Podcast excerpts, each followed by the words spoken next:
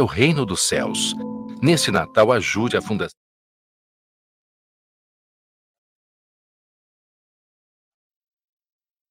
Você ouve agora o podcast do Contraponto, produzido pela Rádio Com Pelotas 104.5 FM. O programa é transmitido ao vivo de segunda a sexta, às 9 horas da manhã, na FM e também no Facebook, YouTube e Twitter. Além disso, o Contraponto fica disponível nos agregadores de podcast e no site radiocom.org.br.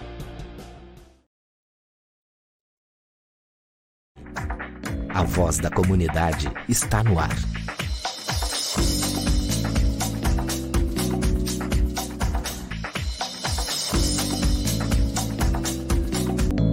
Programa Contraponto.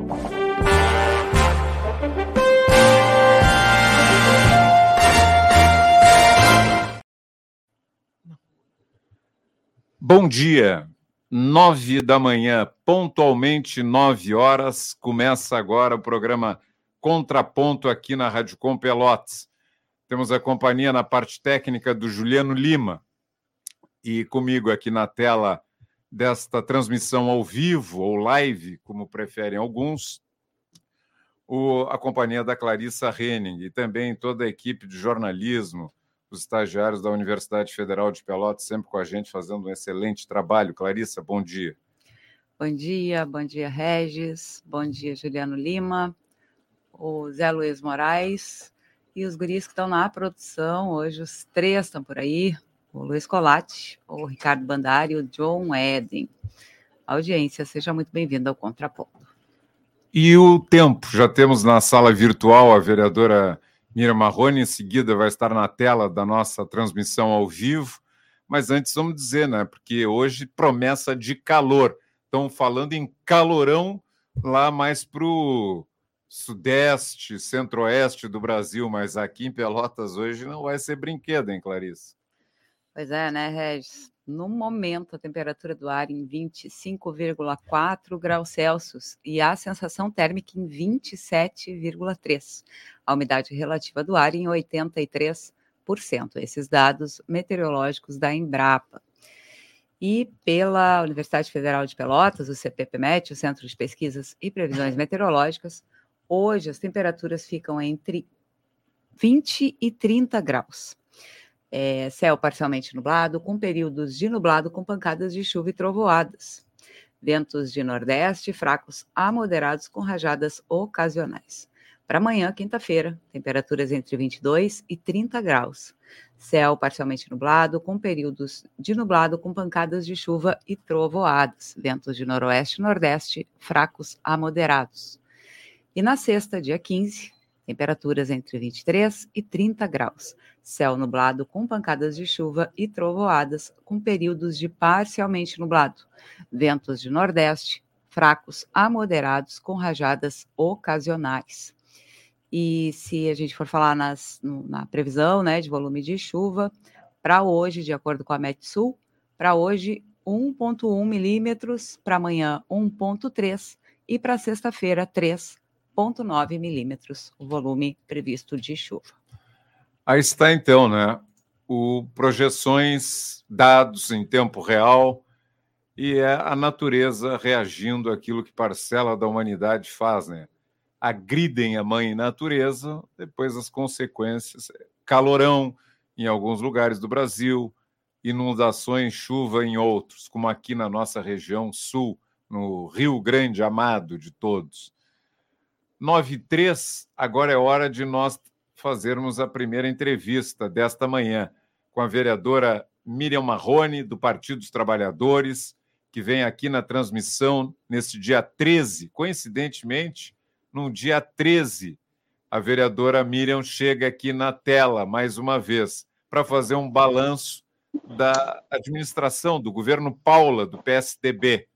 Vereadora Miriam Marrone, bom dia, prazer em tê-la mais uma vez na transmissão da Rádio Com Pelotas. Bom dia, Regis. Bom dia, Clarissa. Prazer sempre estar na, na, participando do programa da Rádio Com. Um abraço a todos os ouvintes. Obrigada, vereadora. Seja muito bem-vindo ao Contraponto. e a gente fica pensando que o ano já está quase finalizando. E o governo Paula, nesse segundo mandato, que ela foi eleita em 2020, portanto, vai até o ano que vem, ano em que em todo o Brasil e aqui em Pelotas também teremos eleições para prefeituras e também para as câmaras de vereadores. E, a, e é hora de fazer um balanço desse penúltimo ano do mandato da prefeita Paula.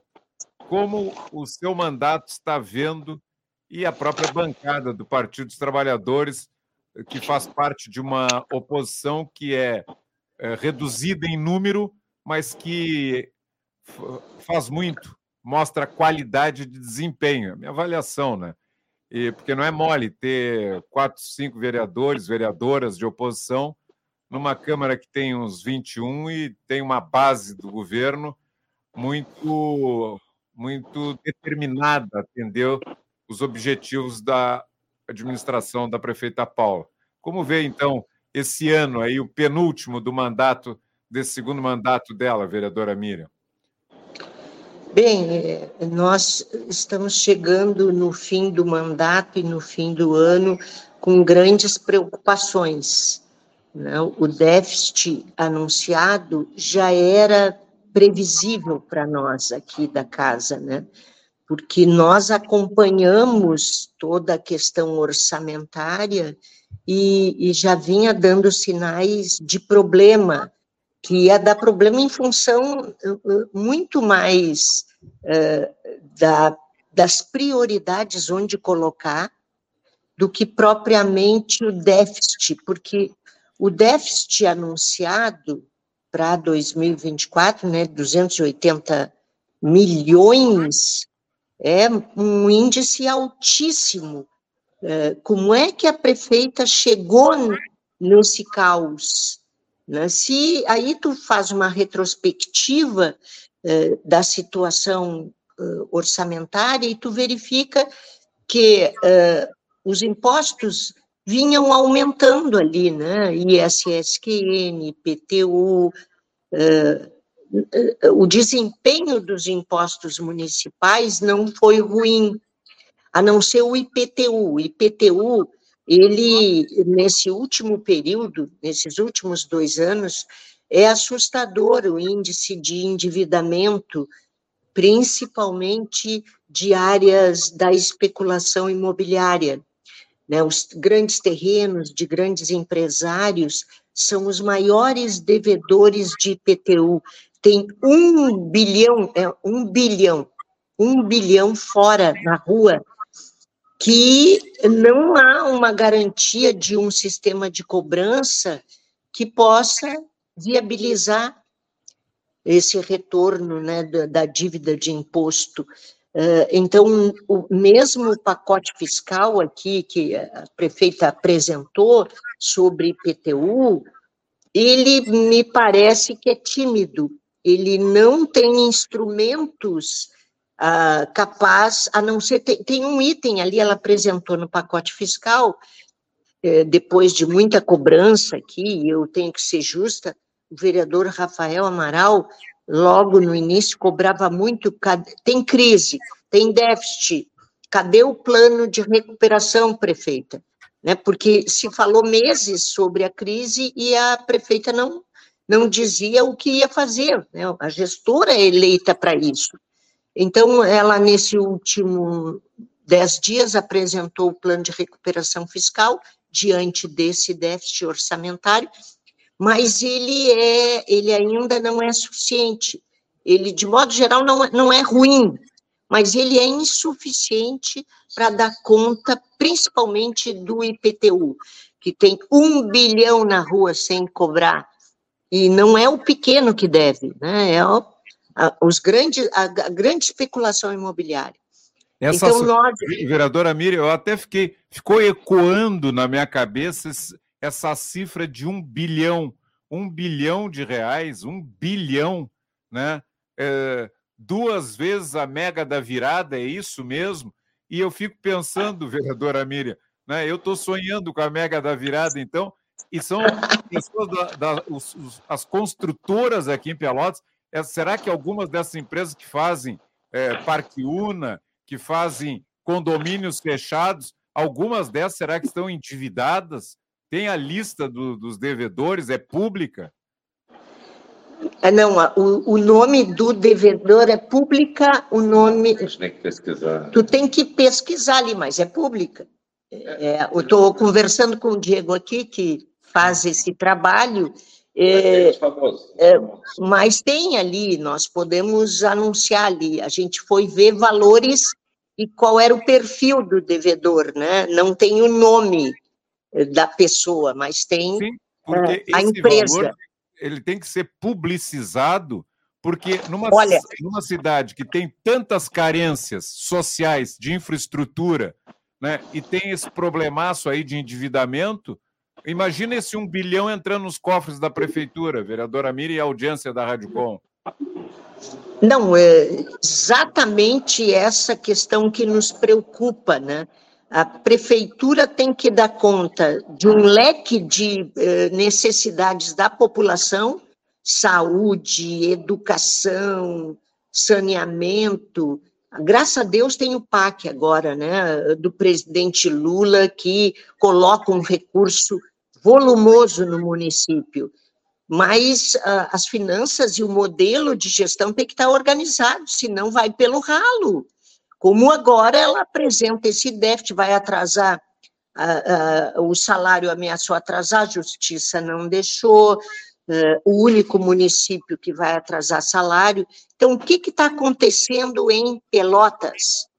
Está acontecendo, nós, a nossa análise aqui é falta de gestão também. Porque usar o ICMS o ICMS é ruim, foi um abalo. Lá no governo Bolsonaro, ele retirou o ICMS eh, dos estados e municípios para poder, véspera da eleição, baixar a gasolina. Realmente causou impacto em torno de 10% do orçamento da prefeitura, que é em torno de 2 bi, né, Diego? 2 bi. 2 bi. Eh, causou, dá em torno de 200 e poucos milhões, 10%, às vezes é 11%, 12%, depende da arrecadação ICMS. Bom, o presidente Lula está recuperando, está pagando né, eh, as parcelas, já pagou uma parcela, ou paga agora esse, essa semana, né? Paga essa semana a primeira parcela de retorno do ICMS. O Fundo de Participação dos Municípios também houve um aumento e não houve atraso. Então, uh, os repasses federais, além de terem aumentado, estão uh, uh, em dia. Não há nenhum atraso de verbas federais. Então, por que esse caos? prioridade para coisas que não são essenciais, como a estrada do engenho, né, que eu, que eu hum, fico indignada as numa estrada que não passa ninguém, não vive ninguém, bem aquela música, né, Clarissa?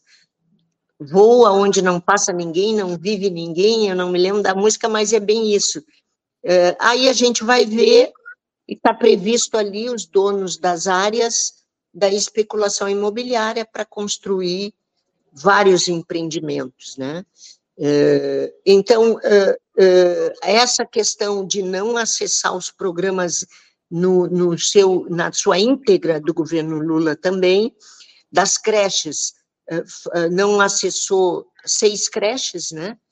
Acessou seis, eram doze. também a questão do mutirão das cirurgias não acessou, por isso que a fila ela está maior. Minha Casa Minha Vida, a gente acompanhou aqui.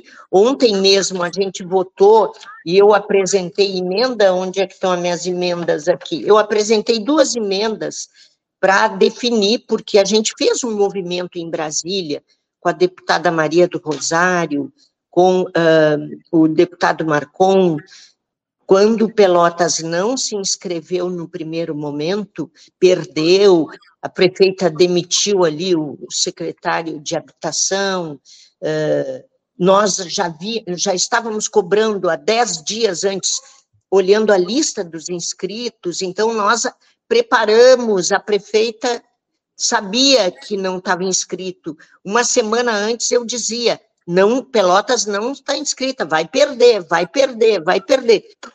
Os vereadores até diziam, ai, Miriam, não diz isso, o secretário garantiu. Então foi uma armação. Foi uma armação porque não há interesse da construção civil em construir faixa 1.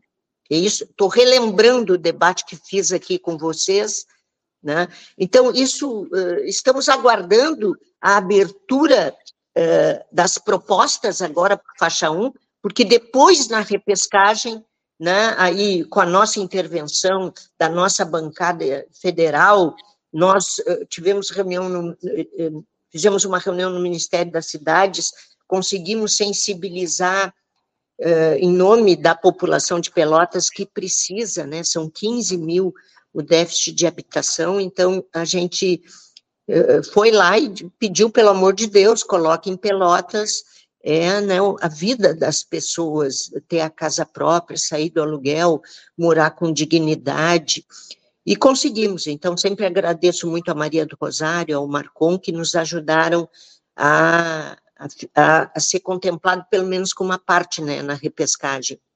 E agora, ontem votamos critérios para a questão do Minha Casa Minha Vida. Me preocupa duas posições da prefeitura. Primeiro, essa questão de uh, limitar a área uh, pública ali dos condomínios. A, a, o projeto que ela mandou para a Câmara sobre o Minha Casa Minha Vida limita a área de lazer. Então, eu fiz uma emenda, né, uh, suprimindo esse artigo e mantendo o que diz o plano diretor, que diz que todo empreendimento prevê tamanho mínimo de áreas públicas, de área de lazer no entorno do empreendimento, 5% de de atividade de lazer, 5% de área verde, 5% de arborização. Ela corta isso. Ela corta isso. Pobre não tem direito à área de lazer, à grama. E eu sempre, a sombrinha, o Lula, o Lula fez questão de colocar o alpendre no Minha Casa Minha Vida, e não é pouca coisa. Não é enfeite. É o lugar do descanso, do conversar com o vizinho. A área de lazer, eu que acompanho ali o, o Diego, o Roraima, o Roraima é um gramado na volta dos prédios maravilhoso, é uma extensão da casa. Uh, a área de lazer para uh, empreendimentos pequenos, né, a criança tem que correr, criança tem que correr, tem que ter rua, tem que ter natureza para ela ser saudável. Está provado. Então, quando tu. E, e logo tirar de quem? Quem tem uma condição financeira uh, frágil, não tem dinheiro para sair, para passear, para lazer. Então, o lazer tem que ser no entorno da casa, né? A pracinha, a cancha, extensões de gramado com árvores. Isso dá qualidade de vida, isso dá encontro, as, os vizinhos conversam, uh, têm uh, posturas de solidariedade um com o outro, cuidam do ambiente. Assim, eu tenho acompanhado Roraima e fico encantada com Roraima, que eles. Até vale a pena a Radicom uh, compreender essa experiência, assim, de.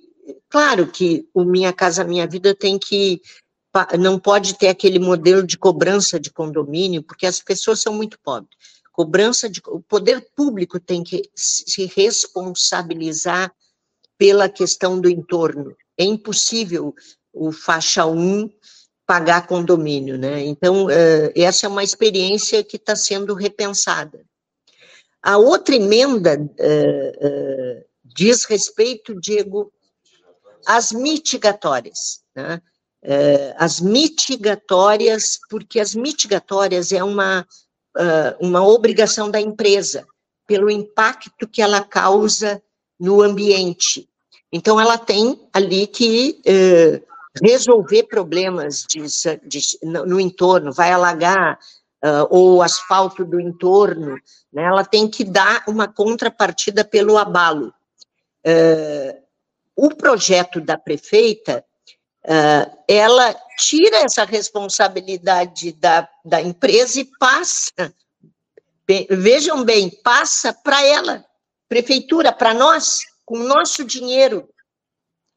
Quer dizer que ela está beneficiando mais uma vez a, a empresa, né, que é um absurdo, porque é de responsabilidade da empresa mitigatória, ou a compensação, que é outro modelo, que é um modelo de quanto 5% né, do, do valor da obra, a compensação. Então, o pacote da prefeita, mais uma vez, revela uh, um prestígio, eu diria, para um determinado setor da sociedade empresarial, já, já demonstrou lá na Estrada do Engenho, quando asfaltou para valorizar os terrenos de quem vai construir ali, porque não tem ônibus, não tem fluxo de carro, né? Então, asfaltou antes, valorizou para a construção civil os donos. Está é, identificado também que, ao é, deixar de ver tanto IPTU, não é o pequeno, é o, é o grande especulador dos terrenos. Tem uns que devem 2 milhões, tem uh, 9 milhões, as áreas, né, Diego, é no Lagos, não, é Marina, Marina e qual outro? A Estrada do Engenho deve bastante. Não, é, Estrada do Engenho não tinha outra região, a região. É, nós não estamos lembrando aqui agora, deve estar anotado aqui. Bom, então, nós estamos diante desse modelo de gestão que atrapalhado, né, aquela eficiência que eh, aparentava, chega nesse nível de um déficit desse tamanho, né, de, eh, com problemas sérios de investimento na saúde, com fila de espera para as especialidades, e nós aqui lutamos muito sobre saúde, para que a prefeita ela uh, realmente reestruturasse o, o, das especialidades na URGS, né? O telesaúde. A, na época da presidenta Dilma, ela criou um programa com a URGS, que foi o telesaúde. Um grupo de especialistas de várias áreas uh, recebem o telefonema do médico do posto e adiantam a consulta. Então, a Miriam foi lá consultar com algum problema de pele. O médico do posto liga, ele tem um convênio, né? Não paga nada. Direto para o grupo da dermatologista do Telesaúde, e eles, o médico fala na frente da paciente, tira foto, filma, e em seguida eles respondem orientando o médico do posto como agir quando, dependendo da especialidade. Isso adianta o tratamento, isso evita também, porque o médico clínico geral, ele é formado para dar conta do corpo como um todo. Então, ele tem que adiantar. Se a coisa é mais grave, eles vão dizer, não, tem que tais exames, tem que pedir, adianta com tal medicamento, né? É, e se for preciso a consulta, então. Esse programa é maravilhoso. Eu estava no governo do estado, o governo Tarso colocou recurso. Eu achei uma saída fantástica para essa falta de especialistas que tem em todo o país, que as universidades formam poucos médicos, por isso dominam o mercado. Né? Por isso eu digo, não, eu não quero isso, eu não quero aquilo, eu vou para tal lugar, né? Por isso o presidente Lula também criou mais médico, né? Que acabaram de chegar mais seis médicos, né? Nós estamos dez. levantando dez. Oito veio mais dois, são dez. É, é, é, já tinham vindo outros, né? É, é mais oito e acabaram aparecendo mais dois. O, o mais dois. É, é, nós agora vamos até Clarissa a Clarissa é uma investigadora da imprensa, eh, tem informações também que a gente pode verificar, afinal, atingiu a meta dos 20 médicos, Pelotas tinha direito a 20 uh, uh, profissionais do Mais Médico, pago pelo governo federal. Isso tem que resolver o problema de atendimento, gente. Isso tem que resolver, ou sob pena, tu tem 50 postos tu recebe 20 médicos, quantos tu tinha antes, então? Quantos tem no quadro? Como é que uh, ela mandou embora alguém? Porque ainda continuam as reclamações de atendimento. Tem postos que tem médico, a Z3, né, Renata?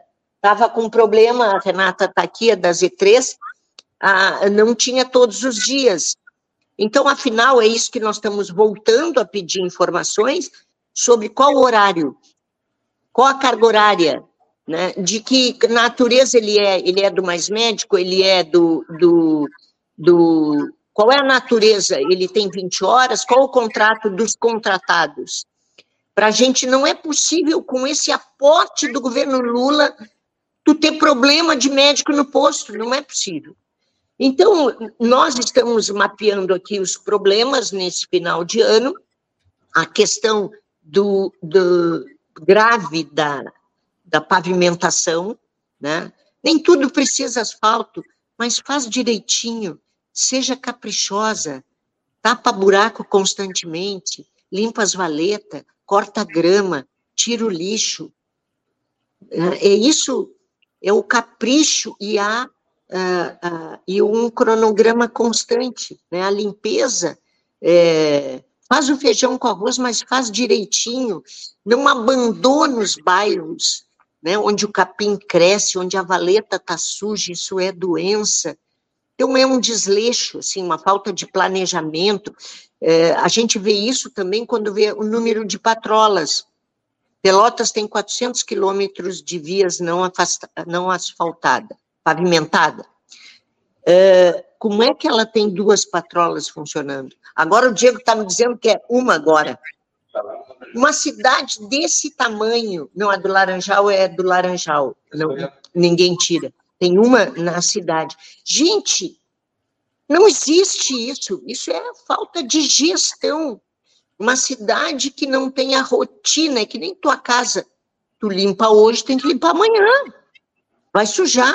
A cidade é assim. Não é limpar de três em três meses, como está acontecendo. Né? Então, é uma falta de respeito com as pessoas, tu não gastar naquilo que é essencial. Né? Aí uhum. gasta em alguns núcleos da cidade que ficam bonitos, bem apresentados, mas são núcleos né, que são privilegiados, tudo é bonito, né? Bom é bom para a cidade, mas não pode, se não tem dinheiro para o básico, não faz. Colo é, o que, que, o, que, que, o que, que ocorre também, que nos ocorre, né, quando a gente vê essa questão da recuperação aí financeira do município? Qual é o tamanho desse impacto para imenso, para o imenso déficit que vai se ter no ano que vem? Né? A gente, o, o que me parece é, é, porque eu acho que isso não ficou muito claro o quanto esse pacote proposto pela prefeitura ele vai mitigar essa enorme dívida projetada para o ano que vem, né? É, e isso por um lado e por outro lado, pensando aí nesses 283 milhões, né, de déficit, é, o que que os nossos serviços públicos prioritários vai sofrer, porque alguém vai, ah, vai cortar na cara de alguém, já já vem cortando já faz algum tempo. Se desse ano foram 109, se não me engano, milhões o déficit desse ano, ano que vem 283 é um absurdo, é mais que o dobro. É, onde mais vai ser cortado? Porque a gente já vê que os serviços públicos não estão sendo atendidos a contento, né? Bem pelo contrário. Se já está assim, como é agora como estará no ano que vem? Até que ponto esse pacote uh, uh, proposto pela prefeitura ele vai mitigar esses danos? Não é bem isso, Clarissa. A, a cidade está perplexa, né? Eu, pelo menos as pessoas que eu falo, mas da onde que deixaram chegar esse rombo?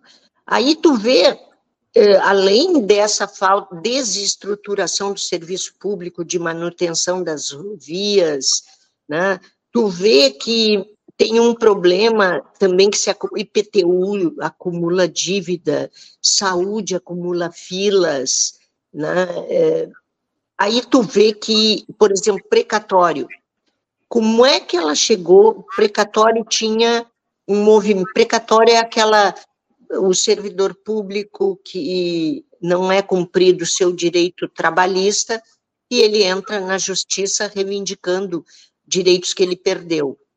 Como é que deixam isso acontecer? Como é que tu não cumpre para o trabalhador a legislação trabalhista? Como é que tu deixa virar processo precatório? Então, uh, o, o, os precatórios é outro rombo, porque 2020 eram 200 milhões de dívida anual.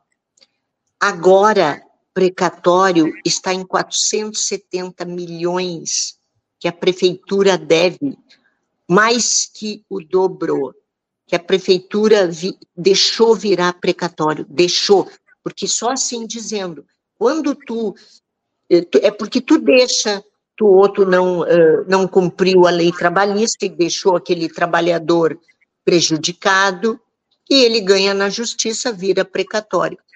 Mais que dobrou, então é um rombaço. Tem um rombo da tem uma, uma, uma situação difícil da Previdência, ela está propondo uh, colocar no novo regime, no regime, os antigos, colocar troca de massas, né, remodelação das massas, que eles chamam, importante até poder uh, entrevistar o doutor Petrucci ali, ou sempre o, o Tiago, acho que o Tiago uh, era importante esclarecer, porque o SIMP está sempre acompanhando muito de perto toda essa movimentação.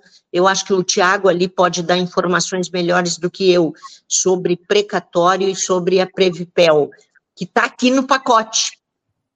Está aqui no pacote e, por lei, ela tem que usar 1,5 do seu orçamento para pagar precatório. Mas, como o montante histórico aumentou muito, esse impacto de 1,5 vai ser grandioso, porque estão é, é, deixando virar precatório. É, e eu vi a entrevista da prefeita, quando ela diz que criam políticas no governo federal e o município tem que arcar. Mas quando o presidente Lula, lá no 2007, 2008, criou o Fundeb, ele já criou com um orçamento para pagar salário. Então, eu, eu lembro quando o Marrone era prefeito que a gente não tinha Fundeb, é, a folha toda era paga pelo município. E era um governo simples, direitinho, casa arrumada, né? Era tudo, tinha rotina, a cidade era um capricho, não tinha Parque Una, né? Não tinha lá o Parque das Trezendas, Diego, o Quartier, não tinha isso, mas a cidade, o bairro tinha luz, a valeta estava limpa, o lixo estava organizado, a pavimentação não era asfalto, mas não tinha buraco. Então, uh, a gente vê hoje, tem um orçamento muito maior, tem financiamento e uh, o modelo de gestão permite chegar em caos, tem ruas que estão no caos. Uh, então, esse pacote que fala no IPTU, que fala na Previpel, Pelotas Empreendedora também tem no pacote, né, que é um incentivo fiscal para o empreendedorismo, cria alguns critérios. Também não resolve a questão uh, uh, incentivo fiscal para quem, porque vai criar emprego. Tu pode dar incentivo fiscal num setor estratégico, desde que ele se comprometa a aumentar o número de emprego. Tem que ter um condicionante. Não pode dar incentivo por dar. Né? Ela criou um, uma série de critérios ali, são interessantes também sobre a questão de gênero, raça, interessante, mas eles não bastam. O pacote, e eu respondo a fala, a, a pergunta da Clarissa, vai resolver os 283 milhões? Não. Pelo, nós queremos mais informações, porque alguma coisa está acontecendo que não aparece nos relatórios, né? Não aparece nos relatórios.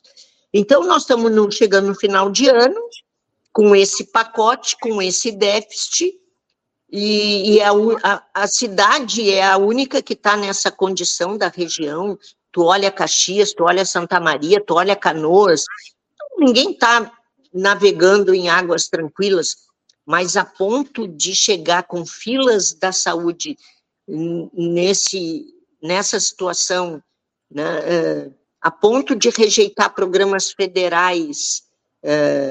Então, nós estamos muito preocupados né, com, com a situação do município, a ponto que chegou. A vereadora Miriam Marrone está fazendo um balanço, ela que é a vereadora de oposição do PT, fazendo um balanço do governo Paula. Eu ia fazer uma pergunta, mas eu vi que a Clarissa eh, tomou fôlego para falar. Então, primeira dama, né, Miriam? Claro, gentil. Sempre.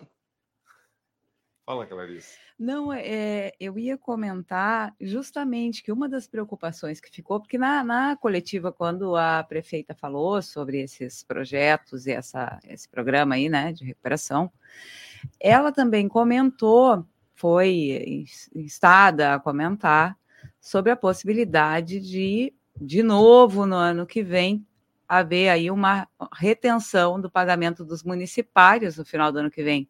Porque é exatamente aquilo que a gente estava falando, né? Se esse ano foi menos da metade do déficit, já aconteceu isso, ano que vem, com um déficit desse tamanho, proje... Ah, me parece que a possibilidade de, de novo, não se pagar os municipários é muito grande, né? Então, é, essas coisas, eu acho que é, existe todo um, um uh, uma preocupação com relação a esse impacto no ano que vem, né? Uhum. A senhora, ah, tipo assim, quando a gente vai ver uh, os problemas, vamos dizer assim, mais gritantes do município, isso é uma, é uma pergunta que eu queria fazer para a senhora, inclusive. É, a gente vê que existe, por exemplo, no Minha Casa Minha Vida, a sua intervenção, né, foi o que possibilitou que Pelotas participasse do faixa 1. E aí, esses dias, eu vi uma, uma fala do justamente do Rafael Amaral, dizendo que existe um mar de distância entre o executivo e o legislativo na cidade, porque a, a prefeitura não reconhece esse trabalho em parceria, que existe uma falta de uh, solidariedade, vamos dizer assim, e de trabalho conjunto entre o executivo e o legislativo. E aí eu queria lhe perguntar justamente isso: como é que a senhora sente? Não realmente não existe esse trabalho em parceria. Alguém lhe agradeceu da senhora ter intervido no Minha Casa Minha Vida? Está fechado o microfone, Mira, por favor, abra. Eu, justamente uma reflexão, no nosso documento, meu e da Carla, nós colocamos uma reflexão no, no dia da eleição da mesa, que onde nós nos abstivemos, a eleição da mesa, ela não reflete exatamente uma questão ideológica, né? O, mas ela é mais uma questão, uma visão de garantia de uma administração eficiente e de garantia do regimento interno e da democracia. E nós, no nosso documento, chamamos a atenção para o papel do legislativo, né? que muitas vezes não se dá a devida importância e, e, se, e se distorce o papel pensando que se é executivo. E isso empobrece o debate e as reflexões sobre as saídas e os dados que tem que ser estudado para a gente poder, além de fiscalizar, propor, pensar o município né, é, do olhar do legislativo, que aquilo vire projeto de lei, que aquilo crie o tema e seja chamado executivo, realmente há um município, uma gestão extremamente uh, uh, separada, né? a não ser a, ba a, base aliada, ela é, ela é fiel. A base aliada da, do governo Paula vota uh, sempre nas propostas, mesmo que essas, ontem, por exemplo, né, a minha emenda eu fiquei extremamente chateada ontem, porque a minha emenda uh, sobre Minha Casa Minha Vida era tão óbvia e tão, e tão justa. Não é minha emenda, mas Óbvio, eu olhei antes dos outros e vi como tirar a área do Minha Casa Minha Vida, faixa 1. E eu acho tão perverso, tão cruel isso, que quando eu mostrava a emenda, a primeira visão dos vereadores, não, vamos votar a favor, claro, como vai tirar a área de quem não, que, que, precisa ter um ambiente de encontro, de lazer e qualidade de moradia. Achei que passava essa tranquilamente, não passou. Passou na CCJ, eu celebrei, quando chegou na Comissão de Finanças, foi barrada. E aquilo me surpreendeu, o que le leva. Aí tu vai entender por quê. É para pobre, é para uh, ah, para aumentar o número de moradias, né? De, de, e aí fazer render. Não importa as condições. A cidade tem área, gente. Nós já estamos investigando várias áreas para construção o, parque ali da, da Associação Rural, 250, 25 hectares. Está ali. E tem dezenas de outras áreas ali que podem ser aproveitadas. Então, quando eu olho isso, tu tirar a qualidade de vida, já a casa tem 40 metros quadrados, né? Famílias com três, quatro filhos e tu tira isso para fazer render, para sair mais barato para o empreendedor. É por isso, porque se eu diminuo as áreas uh, do entorno, né, que ela é uma extensão da casa, é isso?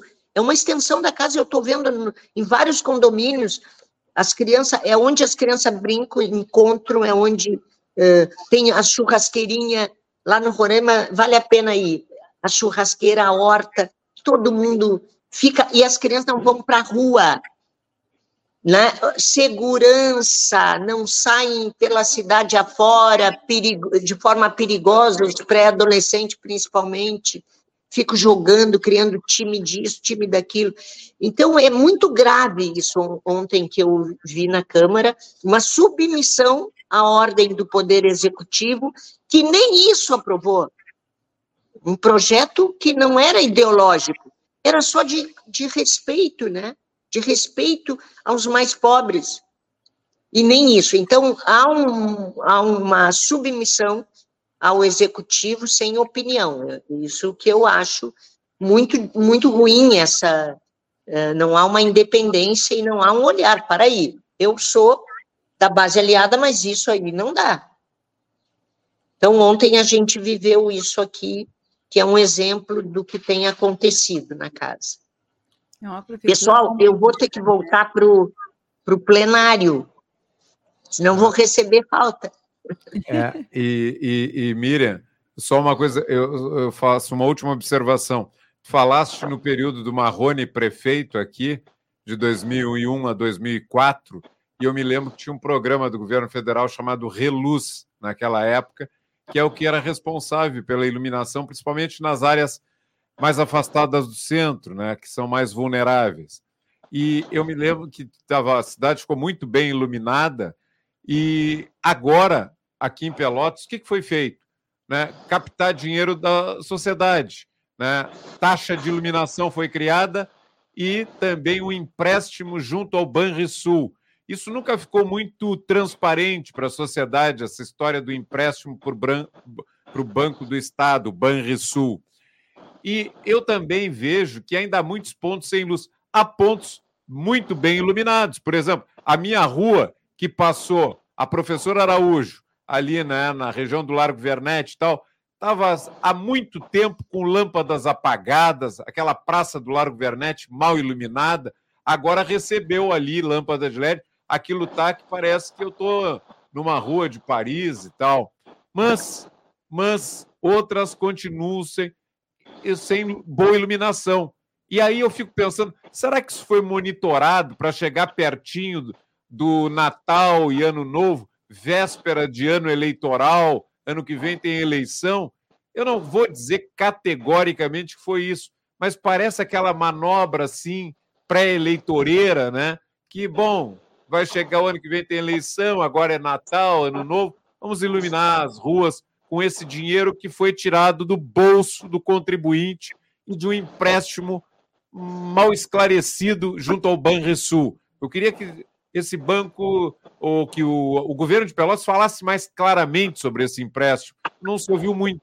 Então, é, quer dizer, parece assim que tudo é feito com um veso, com uma ideia de a próxima eleição está chegando. E, não sei se é bem isso, mas dá essa impressão para mim, pelos anos acompanhando esse modelo de gestão que está hoje na prefeitura, Miriam. Não, é, é, são dois empréstimos, né, é, que, que foram feitos nesse último período, um para pavimentação e outro para a iluminação, além da taxa. A taxa realmente ela é uma taxa para uma parte da população, é 10 reais, né, pessoal? É 10 reais, né? 13, agora o pessoal está 13 reais, ele é um valor baixo, e é preciso. A, a, a iluminação é cobrada pela empresa prestadora, já isso já é antigo, né? Uh, uh, inclusive no governo Marrone se, se foi obrigado a, a, a pagar um, um, uma dívida, foi negociado, o governo Fetter não quis cumprir a negociação feita pelo nosso governo, aquilo rolou, rolou, rolou, acabou agora né, com uma sentença. Se sabia que tinha feito acordo porque ia perder. Os municípios pagam a iluminação de rua. Né? Então, eu sei que as pessoas não, não querem pagar imposto, situação difícil financeira, mas essa é uma exigência. Né? Uh, a taxa de iluminação, ela ela precisa existir. É, agora, as condições do empréstimo é que também é, ainda não temos. Qual é o juro? O juro é juro sobre juro? Qual é o, o, o, o valor pago? Quanto tempo? Ali diz, né? São 40 meses, parece, mas o juro sobre juro é que a gente não tem esse cálculo. O que ficará para os próximos governos desse. Não é que seja contra empréstimo, não há governo que viva sem empréstimo. Sim. Tem que, para investir, tem que ir atrás. Isso é um, uma atitude. Eu nunca fui contra, nunca critiquei, porque a gente que tem alguma experiência sabe que é preciso. Né? E, vereadora Mira, só mais um detalhe, e para todos os ambientes, né? Já que foi captado claro. o recurso através de empréstimo, para todo o ambiente. Eu vejo que a Praça Pedro Osório, aqui pertinho da galeria onde nós estamos, aqui na Galeria Antunes Maciel, de noite é outra coisa, assim, parece que é Paris mesmo, né? E eu fico pensando, e as praças mais afastadas do centro? É, será que essas praças menores que em bairros, por exemplo, na entrada da cidade, quem vem da, da zona norte de Pelotas, quem chega de Porto Alegre, do norte do Rio Grande do Sul, e vem pela Fernando Osório, para encontrar, conectar Fernando Osório com a professora Araújo, aquela praça ali da chamada Curva da Morte, junto à Coapel, aquela praça ali está escura, eu acho que desde o início desses governos aí, desde o Fetter lá atrás, né, ela nunca vi iluminada aquela praça, e, e a Praça Pedro Osório parece que está que Paris é aqui. Então, como é que é isso? Não, é, é a iluminação, a tendência é acontecer em toda a cidade. É isso tem, tem dinheiro, tem uh, taxa de iluminação e tem empréstimo. O empréstimo foi para isso. Nós estamos verificando o período, né? Porque uh, para que não use para outra coisa, né? Tem que usar para iluminação. Iluminação é segurança. Uh, é, a nossa investigação agora é sobre é, é ver o juro quanto vai ser pago, que tipo de negócio, porque na, na apresentação do pedido de autorização não constava isso. Então, nós estamos aguardando um pedido de informação sobre o juro e sobre a questão uh, do tempo, né, do, se, se ela pediu uh, reavaliação do tempo para pagar em mais tempo, se, se ela pediu, isso também cria mais juro, né? E, e, a obrigação, quanto tempo a iluminação vai acontecer em toda a cidade, e a manutenção. A taxa de iluminação tem que servir para a manutenção, porque tudo precisa cuidado, não adianta tu instalar e depois não cuidar. Então, há um grande desafio em todas as áreas, mas a principal agora é pavimentação, saúde, pavimentação, buraco, com uh, essa questão climática agora, que a qualquer momento pode ter uma grande chuva, uh, pode ter alagamentos uh, imensos. O plano também de resiliência, ele é muito tímido, porque um plano para o que vai ser o nosso clima, Pelotas ainda não teve nada, praticamente. As chuvas foram ah, ao longo de vários dias, não chegou a ter nenhum problema parecido com outros locais do estado, né, como a Serra. Mas vai acontecer algo mais radical do clima. Nós estamos preparados? Não. As não escolas, estamos. As escolas municipais estão preparadas, algumas foram interditadas sem grandes explicações para a comunidade também. Isso é outra pauta né, inafastável, inarredável no ano que vem, no processo, deveria ser sempre, né? Mas. Sempre. É, Getúlio, Piratinino, é, são escolas que, é, que. várias outras, né? Então, tem um, um passivo aí para o ano que vem muito sério devido a esse déficit. Porque, uh, para encerrar aqui, 2020, o orçamento, ele cresceu, ele era 1,2 bilhões o orçamento. 2023 é, ele foi para 1,98 bilhões. Então, o, o, o, orçamento ele cresce. E, e, e, a despesa cresce junto, esse problema do precatório, essa questão dos empréstimos. Afinal, essa não cobrança do IPTU, eh, para essas especulações imobiliárias, os grandes devedores, não estou falando do pequeno, não é o pequeno que impacta a dívida. Então, é, é um momento muito estranho esse, Sim. porque melhora a arrecadação do município, devolve, o presidente Lula devolve o ICMS, que é, que é tão falado, que foi aí a causa, Uh, uh, o fundo de participação dos municípios tem um aumento de 6,7% e o déficit continua aumentando. Aonde que está o rombo, prefeita Paula? Tá certo. Pessoal, eu quero desejar um bom, um bom dia a todos. Eu acho que antes do Natal eu dou uma passada para dar um abraço aí e celebrarmos a vida, né?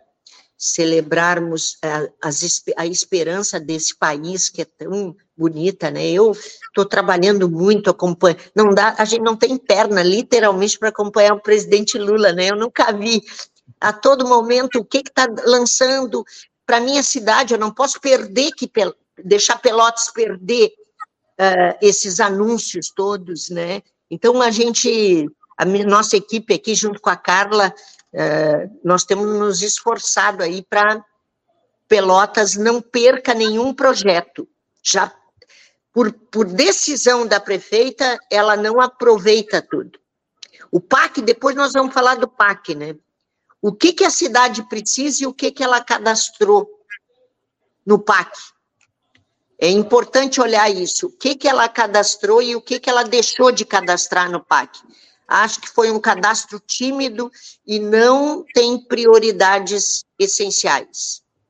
Tá certo, vereadora Miriam Marrone, fazendo um balanço aí da gestão da prefeita Paula, né, que, pelo visto, se nós não tivermos uma troca na prefeitura de Pelotas, a partir de 2025 nós teremos mais do mesmo, ou seja, um governo para os ricaços de Pelotas e a pobreza da cidade, ainda com esses gravíssimos problemas de infraestrutura, que há muito tempo vem aparecendo aí, no mínimo há 20 anos.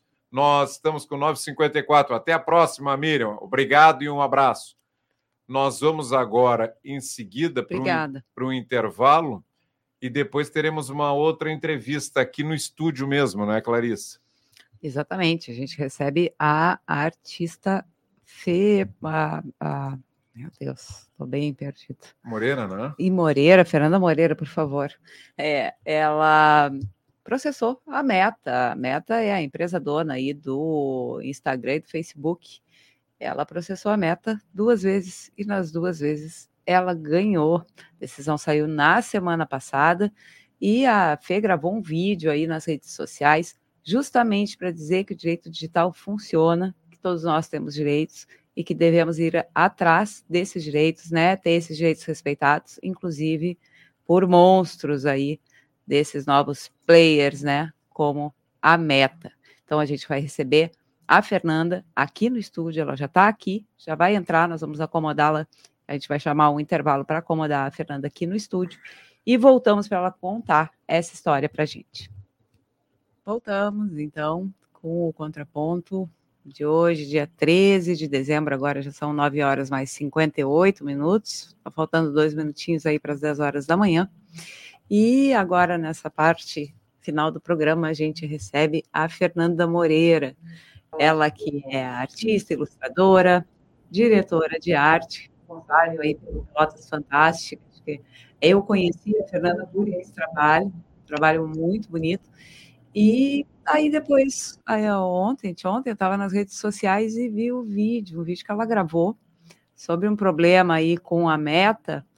E um vídeo muito bom, assim, Fernanda, parabéns, inclusive, seja bem-vinda, parabéns pelo vídeo, porque é um vídeo muito instrutivo com relação a essa o exercício da cidadania, né?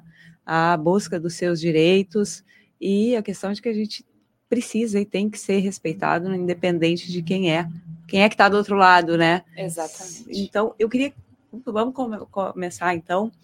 Tu nos contando o que, que aconteceu com a meta, quando é que tu começou a ter problemas com ela e por que que tu teve esses problemas?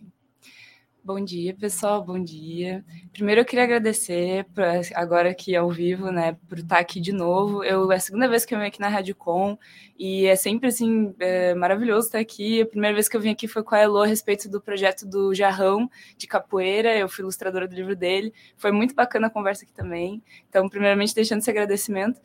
E, né, o que aconteceu comigo com a Meta foi bem na época, justamente logo após ali, o projeto do Pelotas Fantástica, mais ou menos ali por outubro de 2022, que eu estava com outro projeto até, que era Mulheres Fantásticas, com a Associação Comercial de Pelotas, que foi um, uma coisa inspirada no Pelotas, né? E eu estava bem nessa época desse projeto novo, super empolgada e tudo mais. E o que aconteceu foi que eu estava baixando um programa na internet, né? Até uh, por isso que eu fui hackeada, né? Tava baixando um programa na internet e acabou que quando eu executei esse programa, veio esse vírus, né? E hackeou todas as minhas contas que estavam conectadas pelo meu computador. Inclusive, é interessante falar sobre isso especificadamente, porque a, a gente fala né, sobre ter duas etapas na, na, verificação das contas, né, aquele processo de ter a senha e também verificar pelo celular ou verificar por SMS, né, tem sempre esse processo segundo processo de, de contas, mas esse hacker que, que afetou as minhas contas foi pelo meu computador, nas contas logadas no meu computador. Então não adiantou eu ter duas etapas nas minhas contas, que era uma coisa que eu tinha essa segurança. É né? Eu fui atingida por estar simplesmente conectada na minha máquina. Então, de antemão, já fica até a indicação para o pessoal de deixar sempre as contas desconectadas no computador, porque tu pode ser atacado pela tua própria máquina. Então, além de, de poder ter de poder ser atacado por fora, tu pode ser atacado pelo próprio computador que tu tem, sabe? Mas retomando, uh, eu fui hackeada então, só que eu não fiquei sabendo direito o que, que era na época e afins. E quando eu fui entrar na, na minha conta, né, algumas pessoas me avisaram, Fernanda, a tua conta tá fora do ar, todas as tuas contas. E eu, como assim? Aí eu fui, eu fui procurar a respeito disso, né? E eu, o Facebook simplesmente me disse assim: ah, ah, nós te banimos porque a gente considerou que tu era perigosa para estar tá em redes sociais e, e não quis me dizer o porquê, que não podiam dizer o porquê, porque era perigoso dizer o porquê, e eu.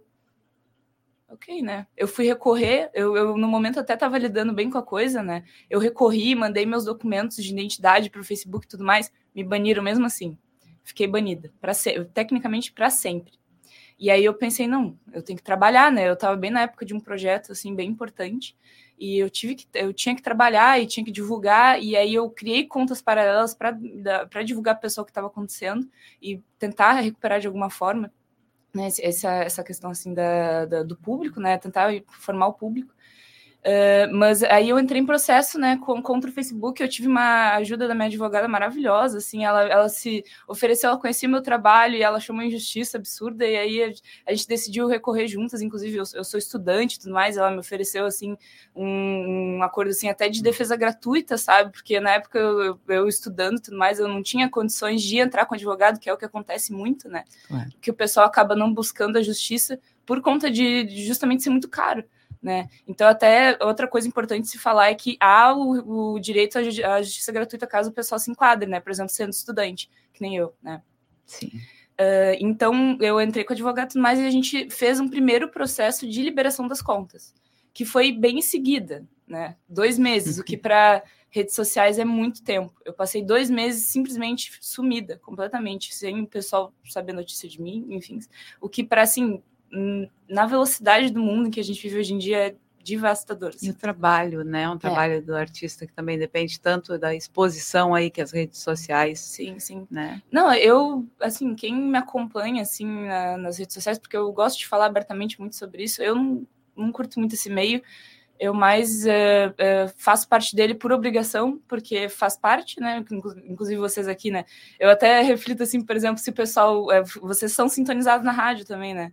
Sim. Então, uh, vocês têm que estar em vários canais ao mesmo tempo para ter audiência, assim, então a gente acaba tendo que, que se adaptar nesse mundo, por mais que uh, por mais que eu seja jovem e tudo mais, eu já acho que a internet tem muitas coisas assim que são muito agressivas, sabe? Então eu procuro usar pouco, eu só uso o que eu sou obrigada mesmo em termos profissionais, né? Uh, então a gente entrou com esse processo e dois meses depois as minhas contas elas foram liberadas pela justiça, né? Liberaram, deram 24 horas para o Facebook liberar as minhas contas, eles liberaram. E aí eles começaram a me falar. Eles botaram. Eu fui entrar, por exemplo, no meu Facebook e, e tinha um bilhetinho ali dizendo: ah, a gente te baniu para te proteger. Já mudaram o discurso, porque antes ah, me acusaram, ah, né? Aí agora tinha mudado o discurso. Ah, a gente baniu para te proteger, não sei o quê, que eu acho que a gente foi, tu foi alvo de um ataque. Eu, aham. Aí depois eu descobri o que tinha sido, que tinham postado cinco imagens de pedofilia diretas no meu perfil, assim, que aí o Facebook ele reconhece por algoritmo, né, a imagem automaticamente. Eles me baniram na hora, né?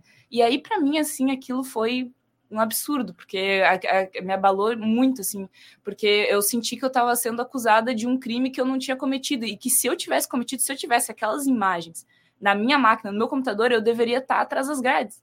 E aí foi um abalo muito forte para mim. Eu, eu sumi por umas boas semanas, assim, porque ah, para mim a internet deu, assim.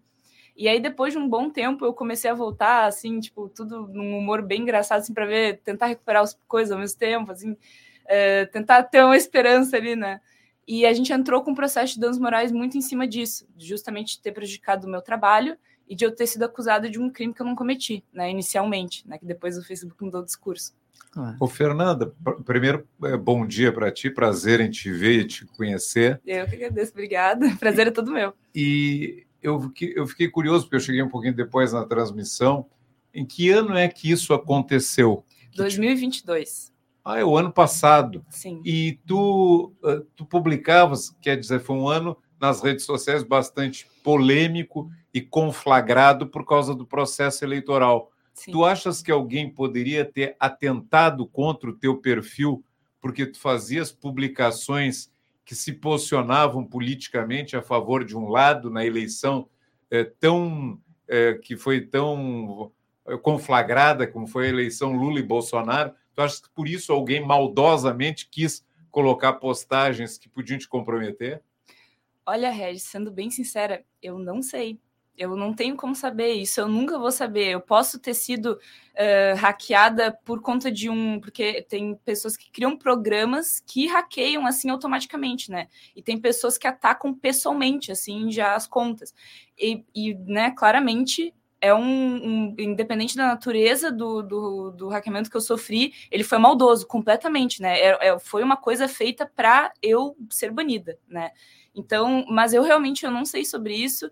Eu nunca fui de me posicionar politicamente, assim, eu sempre fui muito neutra, assim, publicamente. O máximo que eu uhum. faço é defender a arte, né, que é o que eu amo, que é o que eu faço. Né? Então, tudo que, que inclui isso eu defendo, mas eu não sei, né? Hoje em dia existem pessoas de todos tu, os tipos. Então, tu quer dizer que tu não entravas em polêmicas dessas que são suscitadas nas redes sociais e que geram uma série de confrontos e de enfrentamentos. Isso tu não fazias não, não. no ano passado. Olha, e até sendo bem sincera, eu, eu sinto assim que é sempre muito importante a gente ser, a gente ter conhecimento político e buscar o conhecimento político, mas na época, assim, é, foi eu, eu achava um caos absurdo e eu sempre preferi, por termos profissionais, né, justamente por eu me sustentar daquilo, estar tá construindo carreira, sempre preferi ter uma, uma visão mais neutra assim, a respeito de tudo. A minha própria visão é mais neutra assim, a respeito de tudo, sabe? Sim. Então, é, eu nunca fui assim de, de me inserir em assuntos políticos, tudo mais, tanto não só por conta de me preservar de alguma forma, porque naquela época era um, era grito de tudo que é lado, né? Acabou que chegou um ponto que a discussão e o ódio chegou a um ponto tão grande que não se tinha mais razão em muitas das discussões. Não adiantava o que tu falasse, né? Existia um lado, existia o outro. Então, eu sentia que ao mesmo tempo que eu quisesse falar alguma coisa, não ia surtir nada de efeito, sabe? Pelo menos essa é a minha perspectiva da época.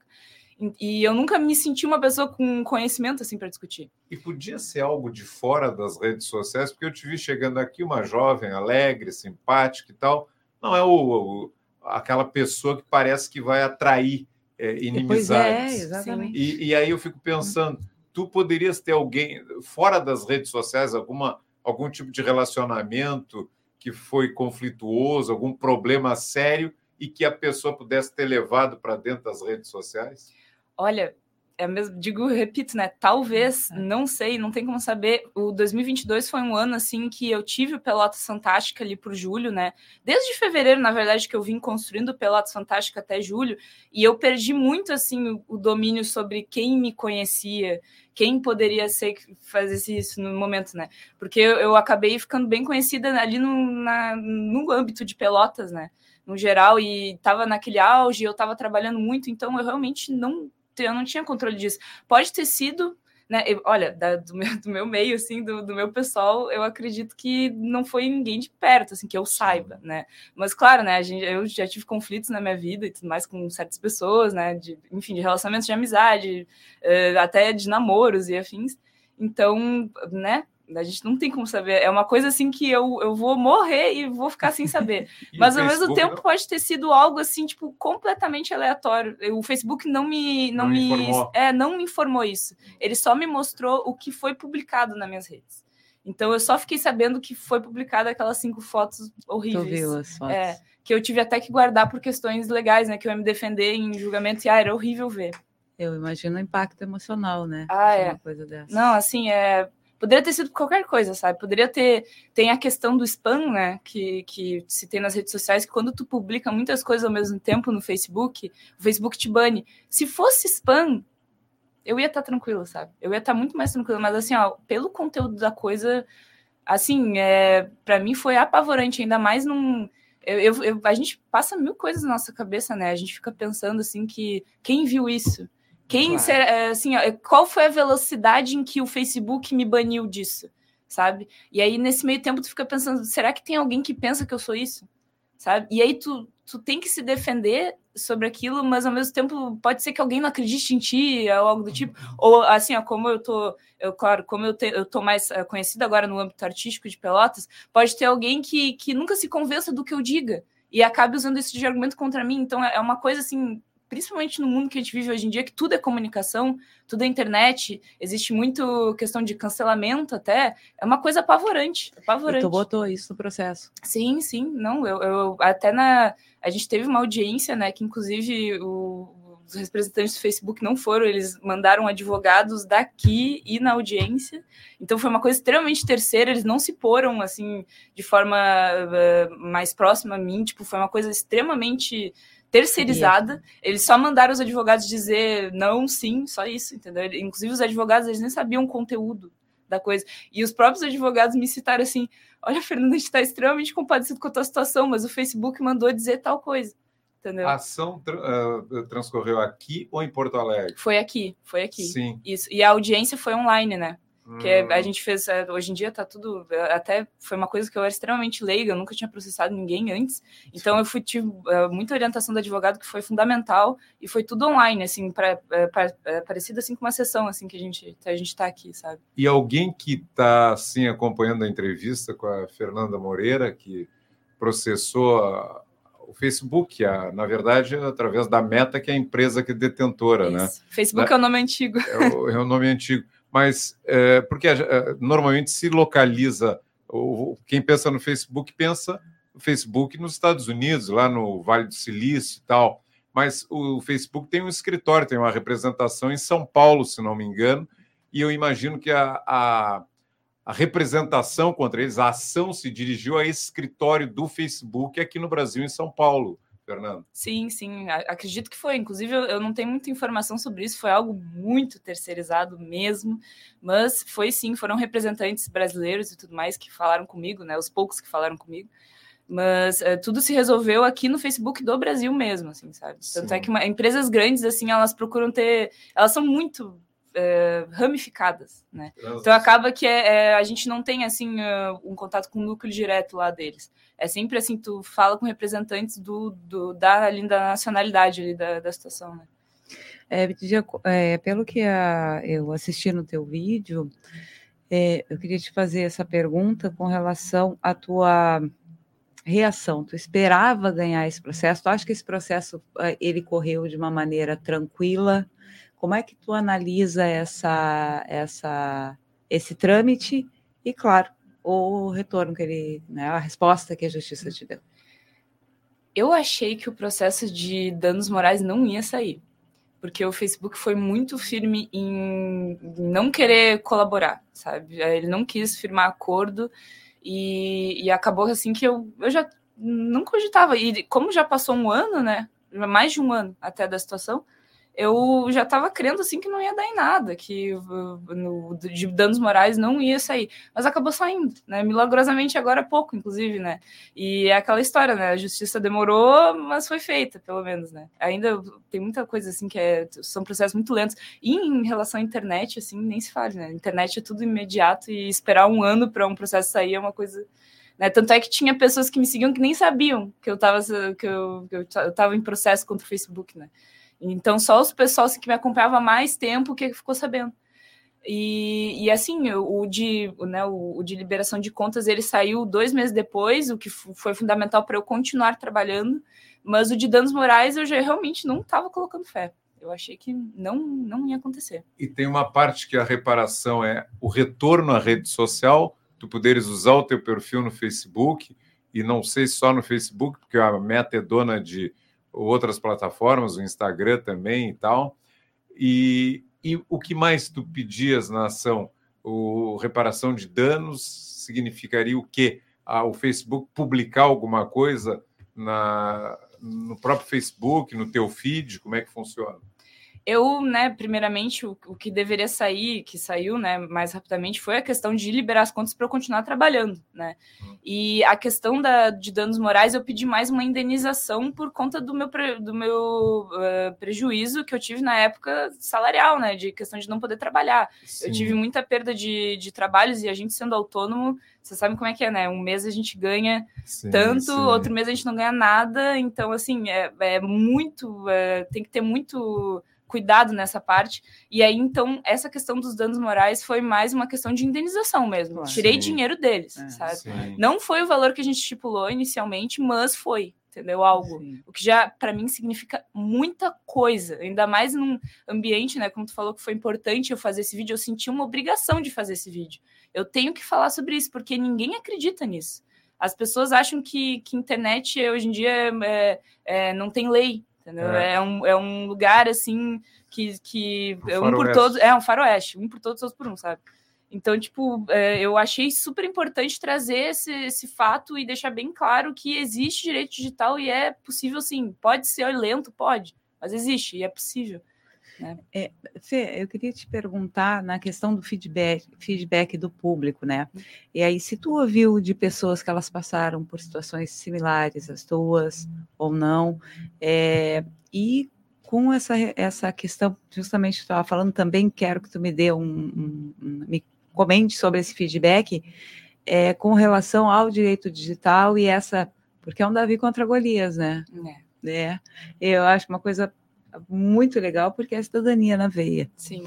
E, e, então eu queria que tu me falasse disso, feedback do público com relação a situações similares que o pessoal tenha vivido e com relação a, essas, a esses direitos digitais. Uhum várias pessoas me procuraram dizendo: ah, isso aconteceu comigo, isso aconteceu tal coisa, parecidos, muitas e existem assim muitas é, ramificações né, do, dos tipos de hackeamento que tu pode sofrer. Então tem gente que clicou numa propaganda indevida e aconteceu, aí tem gente que baixou alguma coisa indevida que aconteceu, teve gente que entregou a senha, sei lá, deixou logado uh, as contas e aconteceu. Então tem várias ramificações. Então eu recebi feedbacks assim diversos de situações extremamente parecidas. Eu não, não procurei assim, tipo, eu não acabei recebendo nenhum tão grave quanto o meu, assim, tipo, publicação de pedofilia. Foi realmente, eu acho que eu fui assim amaldiçoado com uma coisa. Não, assim, foi absurdo. E de, é, no geral, assim, o que eu vejo como a maioria do feedback que eu recebi foi pessoas que acabam tendo as suas contas acessadas em outras máquinas e aí as pessoas, os hackers, eles acabam modificando as contas das pessoas, né? Mudando nome, mudando senha e acabam roubando essas contas, né? E acontece muito, eu, eu não sei se, eu, quanto que vocês sabem desse mundo, assim, mas acontece uh, de as pessoas revenderem essas contas né? E aí tem a questão dos bots, muito, né? Que essas contas acabam se tornando bots de venda de, de produtos e afins. Sabe aquelas propagandas chatas que a gente recebe no Instagram? Tipo, ah, você foi sorteado com 3 mil reais, coisa tipo. Sim. Tem muitas contas que são alvo desses, desses bots, desses hackers, e se tornam essas contas de revenda. Né? Acontece isso muito com canais de YouTube, Instagram, principalmente, né? E até citando que eu tive, eu tive três contas banidas. Eu tive Instagram, Facebook, YouTube, agora acho que foi também, se não me engano. E o Facebook eu larguei. Eu, eu assim, assim que eu liberei meu Facebook, eu, eu deixei ele temporário, eu desativei ele temporariamente e eu falei que eu estava muito mal psicologicamente para voltar pro Facebook e eu não queria, eu queria deixar só o Instagram. E aí o Facebook foi lá e deletou minha conta definitivamente. Isso foi outro ponto que eu achei um absurdo, assim, que eu, eu desativei temporariamente e eles foram lá e deletaram, sabe? E isso foi outro, outra cláusula do processo assim, que eu achei importante ressaltar, porque parece assim que, que eu estava sendo vigiada de alguma forma, sabe? Para ele terem feito isso. E, e eu, e eu fiquei mais pelo Instagram mesmo. E eu achei interessante que tu falasse que, apesar do dono do Facebook ser um bilionário em dólares, eles ainda fizeram, né, criaram um embaraço para te pagar a integralidade do valor que tu solicitaste. Quer dizer, é, além de terem um monte de dinheiro, eles não quiseram saber de né, recompor, porque a decisão foi desfavorável para eles, não sei em que medida, em que termos, mas foi, né, genericamente foi desfavorável. Eles eram para pagar o valor integral. Faz falta para o Facebook Sim. pagar um valor integral, que pro, considerando o volume de recursos com que eles lidam a vida inteira, é estarrecedor ver como é que essa gente age. Né? É, eu acho que isso são dois fatores impor importantes a se considerar. Primeiro, é que o impacto cultural eu acho muito forte. Porque, assim, hum. é, eu, assim, eu não vi ninguém até hoje falar sobre ganhar processo contra a meta. Eu, eu, uhum. eu, assim, para mim, eu, pelo que eu conheci, pelo que eu, eu fiquei sabendo sobre, eu fui a primeira que eu vi, assim, que eu ganhei dois, principalmente, processos, sabe? Então, assim, as pessoas não falam muito sobre isso, e quando acontece, falam. E eu falei, entendeu? E eu falei, e eu usei as contas da meta para falar, sabe? Então, assim, eu, eu acho que o impacto, assim que as pessoas vão ganhando o processo, eu acho que isso é um impacto uh, negativo. O Facebook, ele quer evitar ao máximo, né, que as pessoas acabem tendo essa razão de discurso, né? E, e, outra coisa é que o Facebook tá, no, eu acho que eles estão levando muito processo, porque assim, ó, eu sou um, um dos casos, o que tem de gente banida por razão assim ínfima ou uh, coisas assim injustas, e eles estão em processos bilionários também contra grandes empresas, né? Teve a questão do vazamento de dados de usuários, né? Teve toda essa Sim. questão. Foi muito na época da pandemia, né? Essa questão. Então, eu acho que eles estão assim numa onda de processos assim gigantesca. Então, acho que os dois fatores são a razão assim deles serem tão teimosos nessa, nessa coisa, porque em questão de valor, realmente, né? Não é nada, nada ah. mesmo. Tu és estudante ou tu foste estudante? Sou estudante. Eu ainda estudo e trabalho. Né? Que, qual é a tua área de, de acadêmica? Eu sou formada em técnico em comunicação visual pelo IFSU e também faço cinema da animação no UFPEL agora. Hum. Faço bacharel lá. Sim, sim. Pois é, justamente, é, é, mais uma coisa que eu queria te perguntar, Fernanda, é com relação a essa. Todos nós somos dependentes né, dessas grandes empresas, esses players internacionais de redes sociais. Mas quando a gente pensa, e tu sabe que é uma coisa que eu tenho, inclusive quero abrir esse parênteses, eu tenho ouvido mais seguido que as pessoas têm enxergado as redes sociais mais como trabalho do que como qualquer outra coisa, né? Isso cresce e acresce também a gente essa resistência, né, que a gente tem com relação às redes. Mas e justamente por isso, quando tu pensa o quanto a gente cai nas malhas dessa rede, quando isso parece uma teia de aranha que a gente enreda, enreda, enreda cada vez mais, né? É, e acontece uma coisa dessas, né? Que tu, tu vê alguma saída para pelo menos diminuir um pouco essa dependência, porque no fim das contas, o que é escabroso, o impacto que essas redes têm na vida da gente e que elas são prioritariamente privadas, sem nenhuma regulação, sem nenhum controle público, quando o público delas é imenso. Sim. Né? Então, é, tu chegou, como é que tu, tu mesmo, uh, uh, Fê, está pensando em lidar com essa situação? Olha, uma coisa que eu ia acrescentar naquele meu vídeo, mas pela ironia do destino, um Reels não tem tempo suficiente para falar sobre isso, né? Eu teria que botar um vídeo no YouTube. Eu ia dizer que, assim, o poder que a gente tem em mãos hoje em dia para trabalhar com internet é ser ramificado. É a gente ter, a gente não depender de uma coisa só. Uh, tanto é que hoje em dia eu sinto que as coisas, uh, os, os, meios, eles estão centralizados em grandes empresas. É assim, é uma única grande empresa que faz várias coisas, né? O Facebook mesmo, a Meta, ela é dona de WhatsApp, Instagram, Facebook e outras 300 coisas, basicamente a nossa vida toda em redes sociais, né? Então a gente, a gente não pode depender só dela, né, para trabalhar. Então o que eu faço muito é, além de Instagram, que eu, como eu falei, né, eu não sou muito de redes sociais, eu acabo uh, focando em coisas assim que, que eu acredito serem até talvez mais importantes do que redes sociais, que são, por exemplo, um site profissional.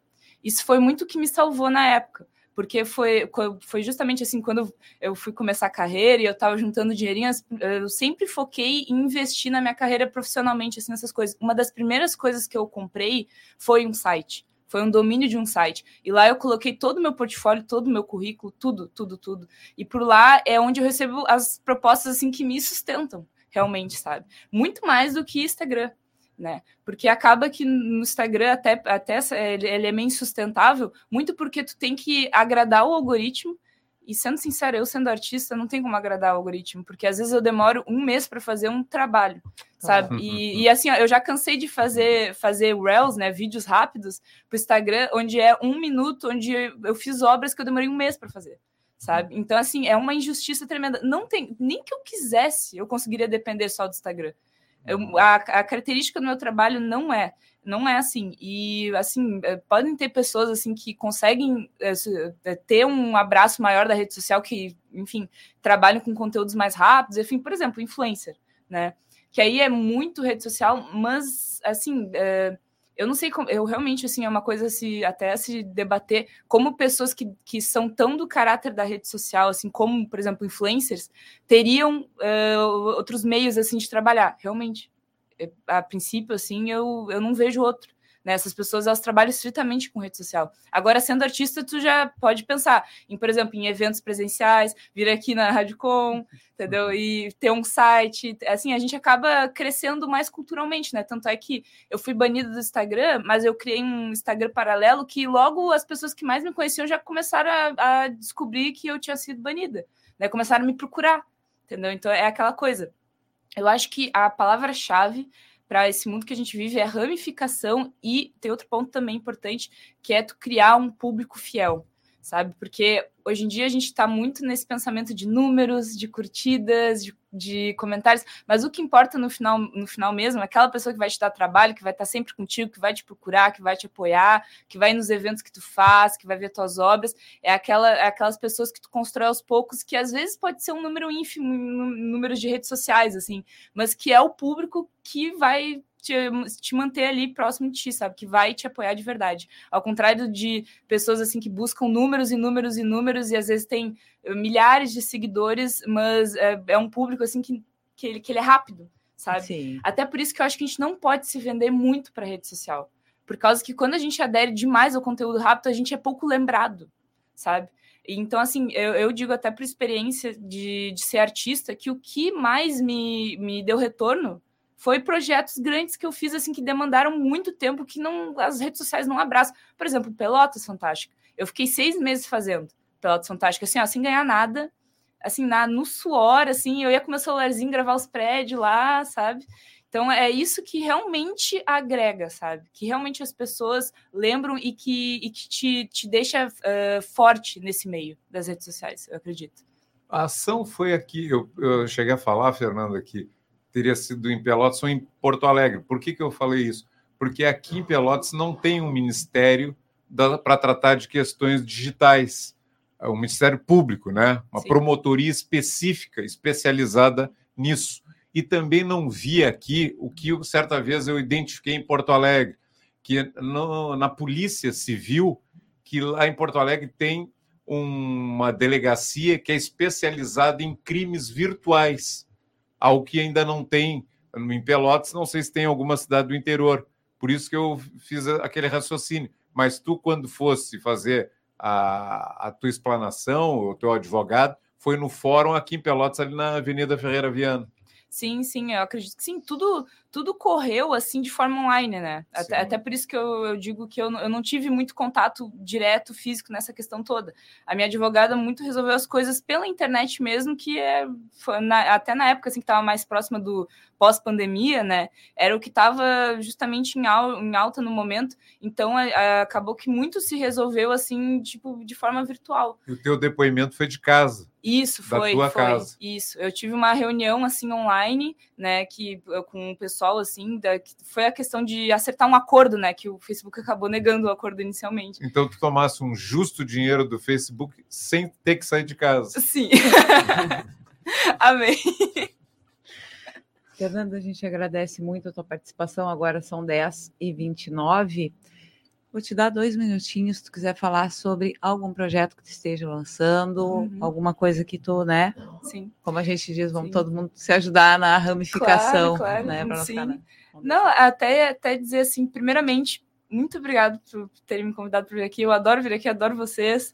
E, e eu acho assim, antes de dizer sobre, sobre meus projetos e afins, eu acho importante, assim, pessoal, procurem direito digital, funcionou, ele existe e ele não é falado. Realmente, eu vi que ninguém fala sobre isso, então é, procurem. Se vocês precisam, procurem. Se vocês precisam de, de auxílio de defesa gratuita, procurem que existe também, sabe? Porque hoje em dia eu acho que, por conta do, do da internet, principalmente, as pessoas estão tendo muito descaso com o direito e ele funciona ainda e é a forma mais justa digna de se defender dessas coisas.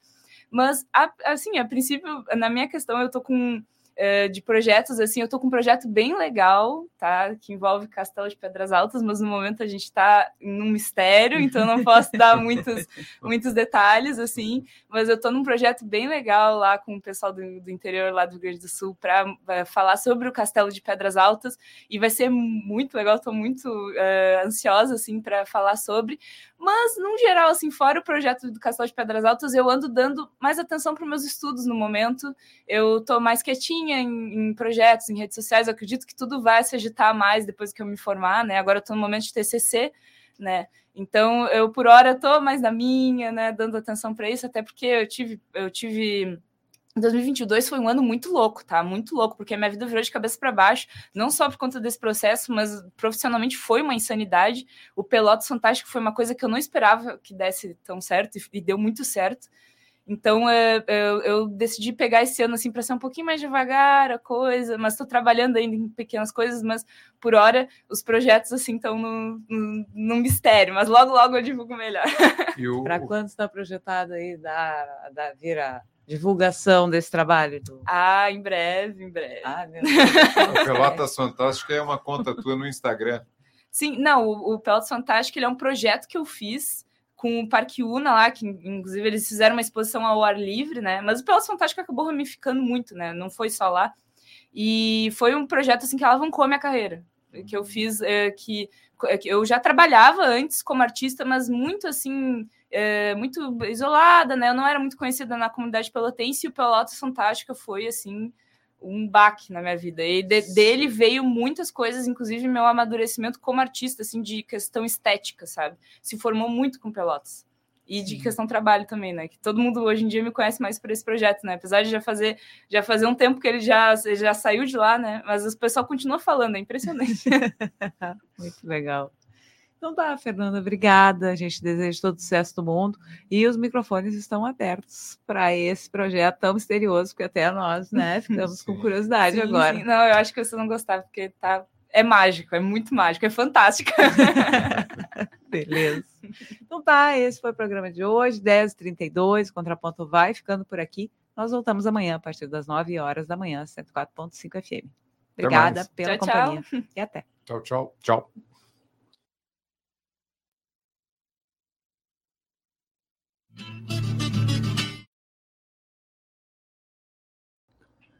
Você ouviu o podcast do Contraponto, produzido pela Rádio Com Pelotas 104.5 FM. O programa é transmitido ao vivo de segunda a sexta, às 9 horas da manhã, na FM e também no Facebook, YouTube e Twitter.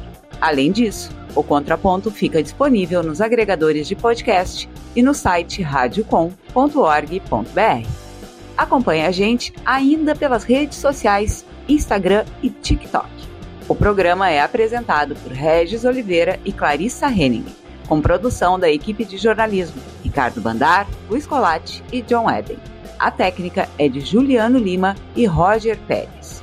Contribua com o jornalismo da rádio. Manda a tua pauta para o nosso WhatsApp 53 999 33 14 63 ou então pelo e-mail contra.radiocom@gmail.com.